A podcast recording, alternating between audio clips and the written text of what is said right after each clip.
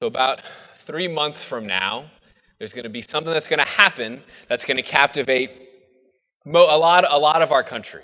Everyone's going to be focused on it. People are going to build their whole day around it. It's going to just capture, it's going to be on lots of people's attention. And that event that I'm thinking about three months from now is, of course, the Super Bowl. Super Bowl is going to happen. People are going to build their entire day around it. Sunday evening is, is, is, is reserved for just for that game. Whether you are actually invested in football, whether you are in it for the commercials, whether you are in it just because people are gathering and I like to be with people for fun things and there's food involved and where there's food, people are going to come. That's what I'm there for usually.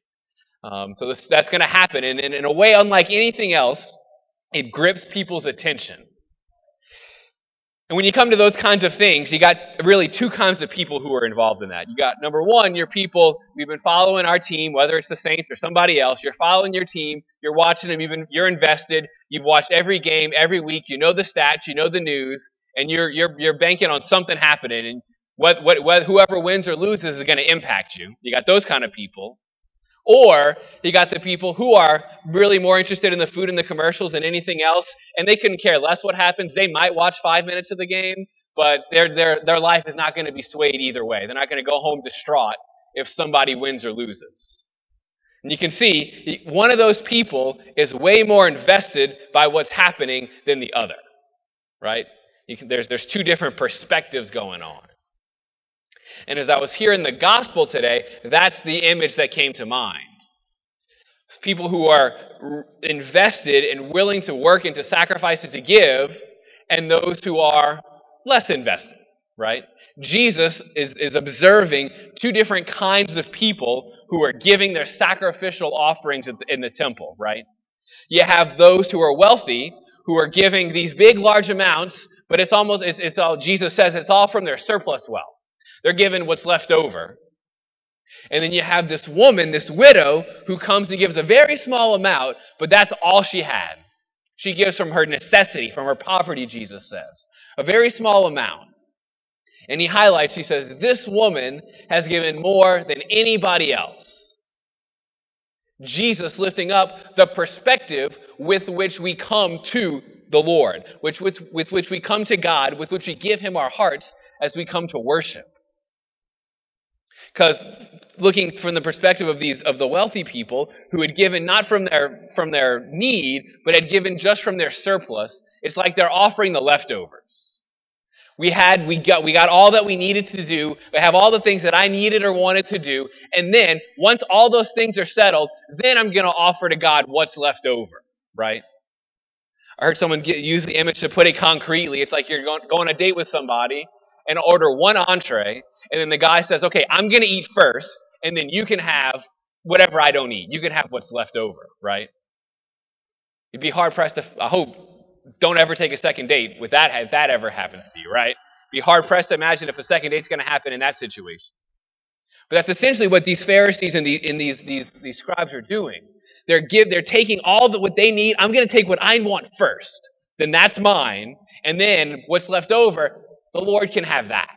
He can have the extra time, the extra, the extra parts of my heart that once I've got all my things taken care of. They don't offer to God what, what Jesus calls the first fruits.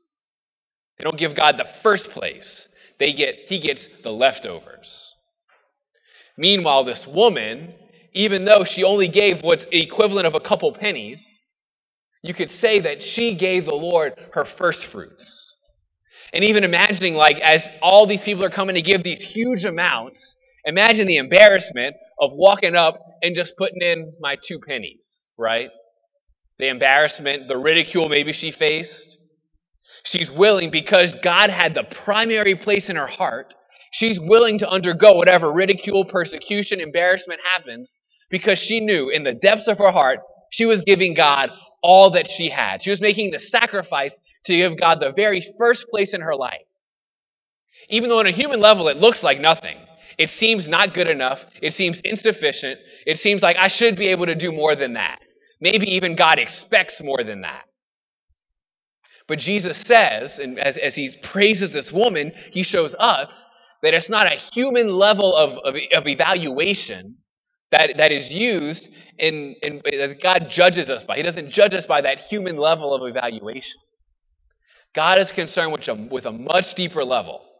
God wants our hearts, the first place in our hearts, and the entirety of our hearts. He's not concerned with what it looks like.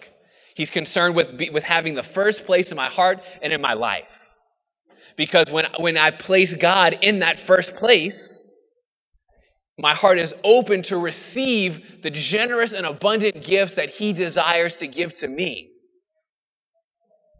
And in our life, it's very easy to operate less like the woman and more like the, the, the, wealthy people. It's very easy to give God the leftovers. We have so many things competing for our time, competing for our attention, competing for our places in our minds and in our hearts. It's way easier to say, I don't have time for that, right? Or because we know, like, God's going to still love me, right? Or He understands how busy I am. He understands this is all I can give Him, right?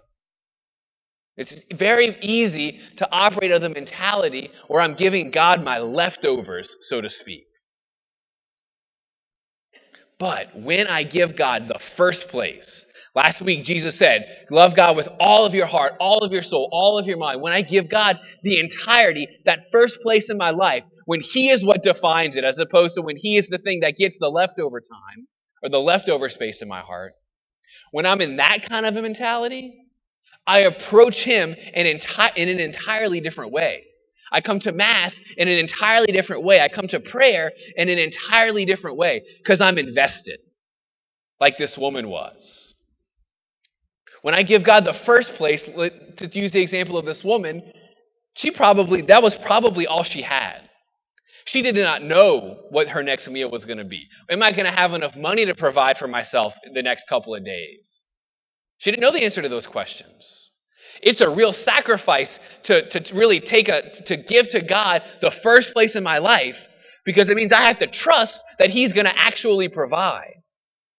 This woman has an example that even though on a human level I don't know what's going to happen, I know that if I, if I give my heart to God, He is never going to be outdone in generosity. She trusted that God would provide for her every need in a way perhaps more than she ever could have imagined that she could herself. She placed God first and foremost, giving God her whole heart. God desires to be generous with us more than we could ever hope or imagine. Think if we really believed how much God desired to do in our life and in our hearts, we would be much more willing to give him everything. But it, it, it, it takes a step of trust and it takes a great vulnerability to actually take that step of faith. To give God the place and the opportunity means I have to clear stuff out and make a very real sacrifice to Him.